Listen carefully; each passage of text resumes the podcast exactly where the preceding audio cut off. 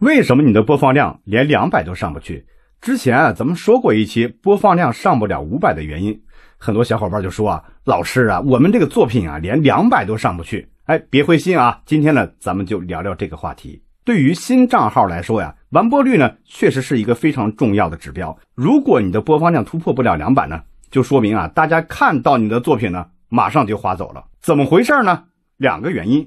第一，你的标题啊没有吸引力。大家看完你的标题啊，不知道能够从你这个视频中得到什么。举几个例子啊，追女孩需要送礼物吗？你知道苹果是怎么种出来的吗？你吃过帝王蟹吗？怎么买普洱茶？是不是有点熟悉的感觉？你的标题啊，可能就是这么写的。来，咱们再看看别人家的标题：如何让你的视频变高清？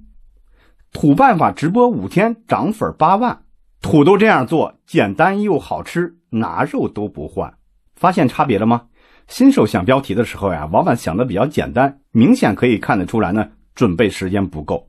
所以呢，聊的话题啊，一般看起来比较大，比较宽泛，不够具体，没有意外感，很难诱惑大家呢接着看下去。注意啊，我用了一个词叫诱惑，你明白什么意思吧？用户可不管你是不是新号啊，只要你的内容发布出去呢，大家就会拿你的内容呢跟那些热门的内容呢来做比较。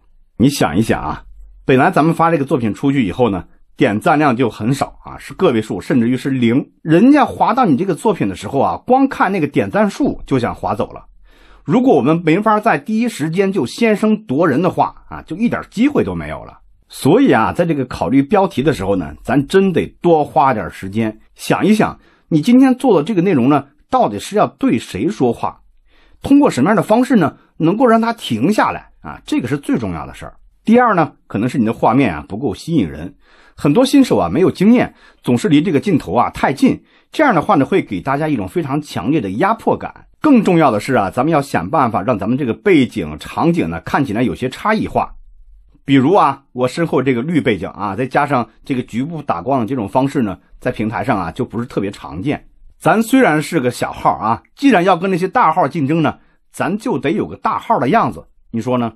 好，下一期呢，咱们聊一聊农产品如何做抖音。